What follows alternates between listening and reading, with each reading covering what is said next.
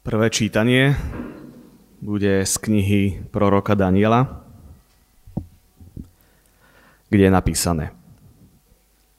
Ty kráľ, videl si akúsi mohutnú sochu.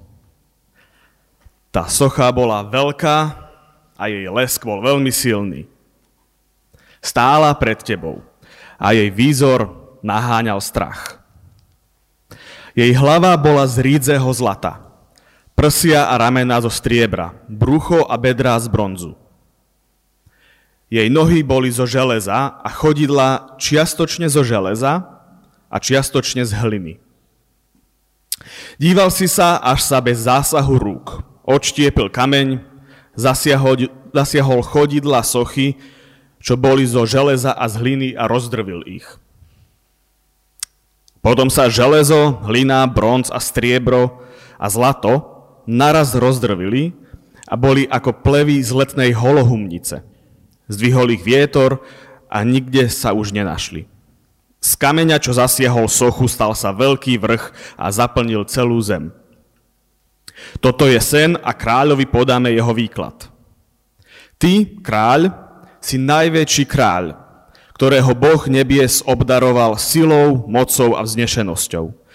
Tebe dal do rúk ľudí, polnú zver, nebeské vtáctvo na každom mieste, kde prebývajú a nechal ťa nad nimi všetkými vládnuť.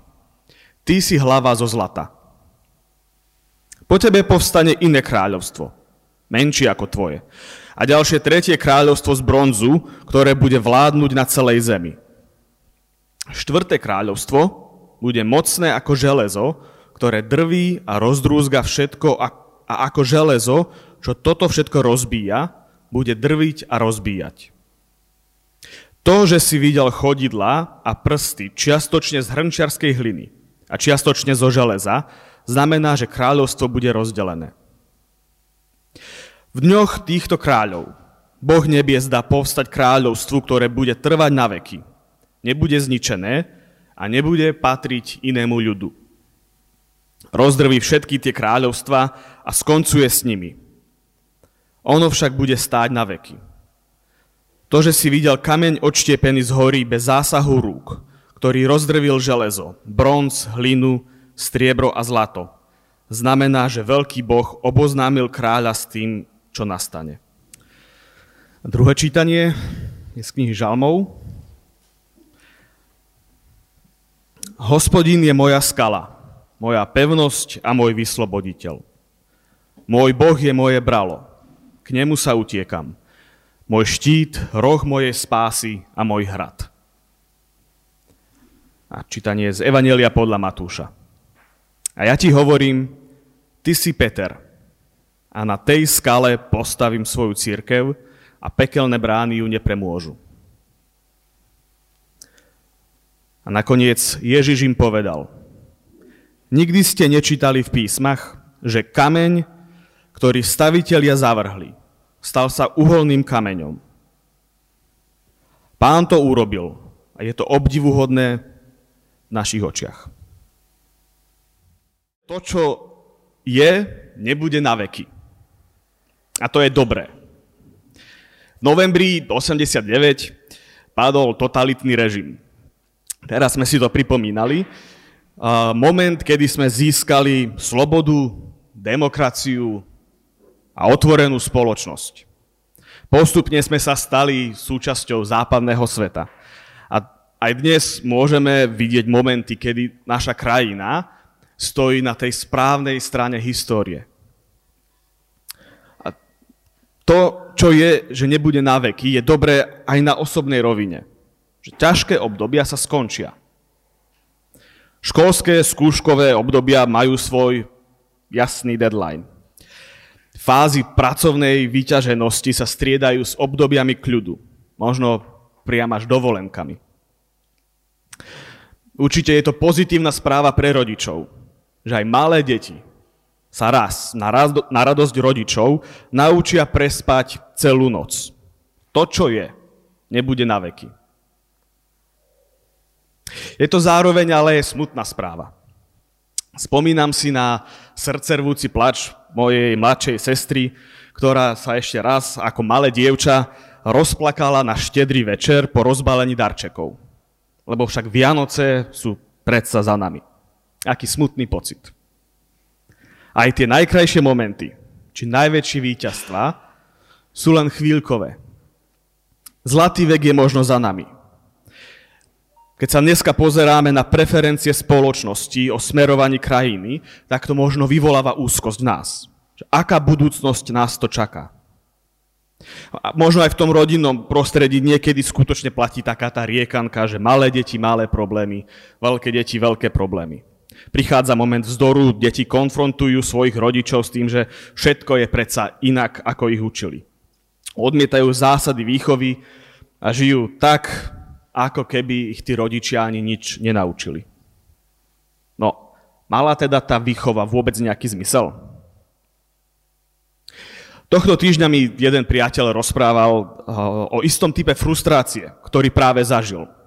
Pred časom zmenil prácu a zo, svojej bývalej, zo svojho bývalého zamestnania odchádzal s pocitom, že zanecháva dobre rozbehnutý projekt postavený na zmysluplných zásadách. Keď po istom čase však prišiel na návštevu, tak si uvedomil, že čosi ako inštitučná pamäť je slabšie ako čakal. Že zásady a hodnoty, o ktoré sa dlhodobo snažil, sa vo svojej úplnosti nepreniesli ďalej. Na ďalších ľudí, ktorí prebrali ten projekt po ňom. Čo teda s tým? Odkiaľ brať motiváciu, keď pominuteľnosť akéhokoľvek úsilia je tak reálna. A my si teda spolu prechádzame tou biblickou knihou proroka Daniela. Kniha, ktorá otvára otázku, že ako sa vysporiadať so stratou duchovného ako aj národného domova. Ako žiť vo svete. Po tom, čo sa skončili staré zlaté časy. Kráľovi z čítaného textu sa sníva sen. Strháva sa do spánku, vystrie sa na posteli. Kým to všetko predýcha, na presný výjav sna zabúda. Pocit však zostáva. Je silne rozrušený. Už ďalej nemôže ani oka zažmúriť. Nedá mu to spať. V tom čase bol totiž sen pokladaný za posolstvo od bohov. Aký je teda obsah a zmysel tohto snového obrazu? V tom vstupuje do príbehu Daniel, ktorému Boh znenie a význam sna vyjaví. Prvé, čo sa dozvedáme, je, že král uprene sleduje majestátnu sochu. Sochy v čase písania knihy Daniel mali dve najčastejšie funkcie. Okrem tej náboženskej, kedy socha bola obrazom uctievaného božstva, mala funkciu aj politickú. Pánovník posielal svoje sochy do všetkých kútov ríše. Nech ľudia zo vzdialených provincií poznajú, ako vyzerá ich vladár. A tento symbol panovníka teda svojou existenciou predstavuje hodnoty a fungovanie kráľovstva, v ktorom žili. Spolu s kráľom sa tak my pozeráme na ľudské budovanie sveta hodnôt, na to kráľovstvo. Prácu na diele, ktoré pokladáme za zmysluplné. V tom príbehu to má podobu vývoja svetového a politického poriadku, prácu na spoločenskom zriadení. Avšak môže to symbolizovať akékoľvek ľudské úsilie. Snahu o zmysluplnú kariéru, Chcem byť súčasťou projektu, ktorý ma naplňa pocitom zmyslu a snáď aj pomáha okolitej komunite. Alebo práca na rodine, výchove detí. Budujeme rodinný mikrosvet hodnôt, postojov, ktoré formujú charakter. A tvoríme tak malé rodinné kráľovstvo. Za týmto ľudským úsilím však môžeme vidieť ľudské bytie v jeho úplnosti môžeme vidieť zmysel, ktorým je naplnený môj život. Vnútorný svet, ktorý je plný vlastných presvedčení, motivácií či vôle. Môžeme vidieť príbeh môjho života. Odkiaľ kráčam a kam idem. A tak teda, keď vidíme túto sochu, vidíme spoločnosť, ale vidíme aj svoje jasom. A tá socha sa pred nami postupne mení. Sledujeme ten svetový vývoj. Máme predstavené štyri kráľovstva. Kráľ Nabukadnecar tu nebude so svojím kráľovstvom na veky. Po ňom príde ďalšie, iné kráľovstvo s inými hodnotami. Nabukadnecarovo kráľovstvo je postavené na sile, moci a vzdešenosti. Príde však čas, kedy vznikne kráľovstvo, ktoré bude všetko drviť a rozbíjať. Zmena materiálu tak vyjadruje zmenu pravidiel, ktoré nové kráľovstva prinesú. Príde chvíľa, kedy život bude fungovať podľa iných pravidiel. Iné zásady budú žiadúce. Čo si iné bude trendy. Bude sa rozvíjať odlišná kultúra. Kráľ Nabukadnecar dostáva nebeské potvrdenie svojej vlády. Dobre robíš. Si dobrý kráľ. Si tou zlatou hlavou tej veľkej sochy. Si najväčší král a Boh nebies stojí za tebou. On ťa obdaroval silou, mocou a vznešenosťou. Ľudské úsilie tak má svoj význam. Môže naplňať človeka zmysluplnosťou. Môže zosobňovať čosi z Božej podstaty, z čoho si vznešeného, čoho si mocného a čoho si slobodného. Úsilie, ktoré môže pomáhať bezprostrednému okoliu. Napriamiť životnú púť tým správnym smerom. Príde mi však pozoruhodné, aký veľký priestor dáva prorok Daniel práve štvrtému kráľovstvu. Akoby primárny adresát výkladu sna nebol ani tak kráľ, ale ľudia žijúci pod jarmom tyranského panovníka. Vládára, ktorého charakterizujú dve veci. Nestabilita ríše a tvrdosť železa. Možno práve krehkosť svojej moci potrebuje prebiť despotizmom, silou svojich zbraní. Krutovláda, ktorá všetko rozbíja a drví. Ľudské úsilie, či ľudské bytie, má práve tieto podoby.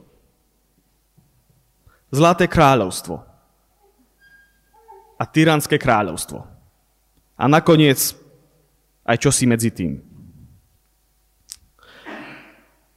A myslím, že to poznáme. Život plný biedy a bolesti je popredkávaný s radosťou a zmysluplnosťou. Do depresie, keď cítime dých ničoty, nechuť a túžbu všetko z tohto sveta zniesť, tak tam vstupuje vedomie, že ľudské bytie predsa je čosi vzácne. V srdci sa ozve vášeň, súcit, náklonnosť ku všetkému, čo jestvuje. Oproti záchvatom závislosti, hriechu a vedomia, že sám sebe som si najväčší nepriateľ, poznáme aj zážitok slobody a lásky, ktorá prevyšuje každý rozum. Takýto je ľudský údel. Nosíme v sebe rozorvanosť zážitok dobra aj zla. Obe tieto polohy sú však rovnako vystavené pominuteľnosti. Z nedalekého brala sa štiepi veľká skala. Rúti sa dolu kopcom a keď úplne zíde do doliny, zasiahne chodidla našej sochy. Zásah spôsobuje, že sa socha v momente rozstrelí na drobné kúsky. Tisíce drobných častočiek pomaly padajú k zemi ako obilné plevy. V tom sa zdvihne vietor. Podoberie ich, dvakrát ich otočí vo vetre a onesie ich mimo náš pohľad. Majestátna socha sa razom pominula. S otvorenými ústami. Možno spolu s kráľom ostávame stáť pred týmto výjavom. Socha je dočasná. Každé kráľovstvo sa rozpada. Kráľovstvo krásne a majestátne, ako aj kráľovstvo desivé a ničivé. Zanika. Nič netrvá na veky. To, čo je, nebude na veky. Rozpad sochy tak vlastne pred nami otvára veľkú tému pominuteľnosti. Ľudské úsilie čeli svojej dočasnosti. Tak, ako sme o tom rozprávali na úvode. Spoločenské zriadenia sú vystriedané inými. Kultúra sa mení. To, čo sme usilovne stavali, sa rýchlo zrúti. A takisto aj ľudské bytie ako také čeli svojej konečnosti. Nezáleží na podobe toho bytia, na jeho morálnych kvalitách, na sile jeho príbehu. Všetko sa jedného dňa skončí. A možno toto je ten výjav, ktorý tak vydesil toho kráľa. Aký zmysel nachádzať tvárou tvár tejto pominuteľnosti? Sen však pokračuje. Ako sa tak pozeráme do diálky za poslednými zrnkami prachu našej sochy, čo si nám začne rásť pri nohách? Rastie to, čo by sme čakali, že nikdy rásť nemôže. Mohutne nám tu samotný kameň.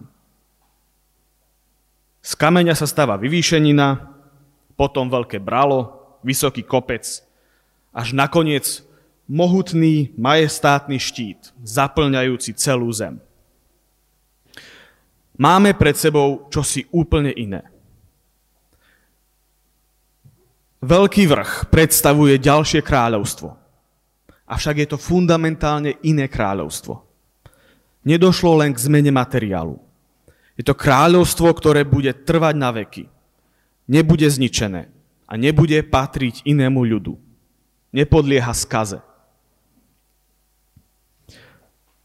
Socha je dočasná, ale vrch, vrch je na veky. Socha je lokálna, ale vrch je celosvetový. Nie je to už kráľovstvo medzi ostatnými kráľovstvami. Nie je to zriadenie medzi ostatnými zriadeniami. Je to čosi úplne iné. Nie je to činnosť medzi činnosťami. Nie je to bytie medzi bytiami. Je to väčšie kráľovstvo. Väčšie bytie. Nový väčší život. Teologická tradícia za kameň, ktorý rozbíja sochu, pokladá práve Ježiša Krista. On je ten kameň uholný, ktorý stavitelia pôvodne zavrhli. V jeho príbehu môžeme čítať, že sám bol vystavený pominuteľnosti vlastného úsilia. Počas svojho pôsobenia prináša reformu v podobe nových hodnôt a hodnôt vpísaných do ľudského srdca. Hovorí o spravodlivosti, o láske, o milosrdenstve, o milovaní svojich nepriateľov. Avšak aj on sa stretol s tým, čo jeho a jeho myšlienky, tak povediac, prekonalo. Narazil na inú kultúru, ktorá ho prevalcovala. Narazil na staviteľov spoločnosti jeho veku. Staviteľov správnej spirituality, čistého teologického učenia. Tí ho zavrhnú. Jeho ako aj jeho úsilie. Označia ho za heretika a vydajú ho ako zločinca štátnej moci. Stavitelia spoločenského zriadenia si umili nad ním ruky a ukrižovali ho. Odsudili tak Krista aj celú jeho snahu k zániku. Posunuli na smetisko dejín. A v tej chvíli sa zdá, že aj jeho úsilie je prekonané. Pominuteľnosť, ktorá je nám tak známa, ho obklopila. Z stane nám však ukazuje, že Božie kráľovstvo, ktoré svojim životom prinášal, je väčné. Že smrť nemá posledné slovo. To Božie, to väčné, nepodlieha skaze. A tak ten kameň, ktorý zavrhli staviteľia, sa stal kameňom uholným.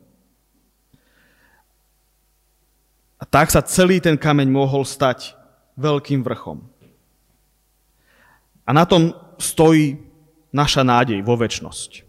Že to Božie je väčné. To Božie v našom živote trvá na veky. Skutočná nádej tak nespočíva v tom, že jedného dňa sa všetko obráti na dobre. Nádej stojí na väčšnom Božom kráľovstve, lebo Boh sa nám zjavil ako väčnosť. V temnote pominuteľnosti, ľudského úsilia, tvárou tvár vlastnej smrteľnosti, väčnosť svieti ako svetlo. Kde je teda Boh? Tam je nádej. A kde je nádej, tak tam je Boh. Lebo práve vďaka zmrtvých stálemu Kristovi môžeme povedať, že Boh a nádej jedno sú. Nádej je ponukou žitia života v inom kráľovstve, kde zdroj pokoja a sily nie je v okolnostiach, v optimistickom očakávaní zmeny okolia či osobného rastu. Pokoj a sila je vo väčšnosti. Tam, kam patríme. A kde je náš domov? A kde sa znova a znova vraciame v tichej modlitbe prítomnosti. Lebo k tejto väčšnosti v nás samých máme dnes prístup práve cez modlitbu. Jean-Yves Leloup píše, že keď sa učil modliť, začínal pri rozímaní práve nad vrchom, nad majestátnou horou. Hovorí, že hora je tu, s celou svojou váhou, nehybná. Hora má iný čas, iný rytmus. Sedieť a modliť sa ako hora znamená mať v sebe väčnosť. To je postoj rozímajúceho.